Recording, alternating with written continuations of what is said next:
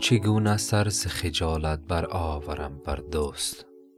که خدمت بسزا بر نیامد از دستم. کسی که در این دنیا همواره تنها به فکر خود بوده و صرفا منفعت خود را در نظر گرفته است. فردی که هرگز کاری و خدمت برای دیگران نکرده است در آن دنیا و در پیشگاه خداوند سرفکنده و شرمنده خواهد بود.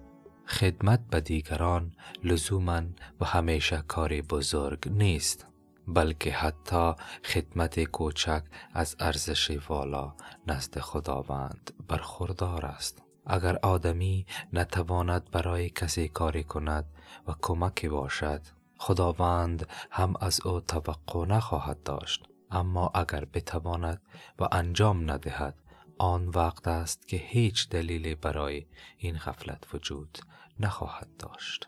و السلام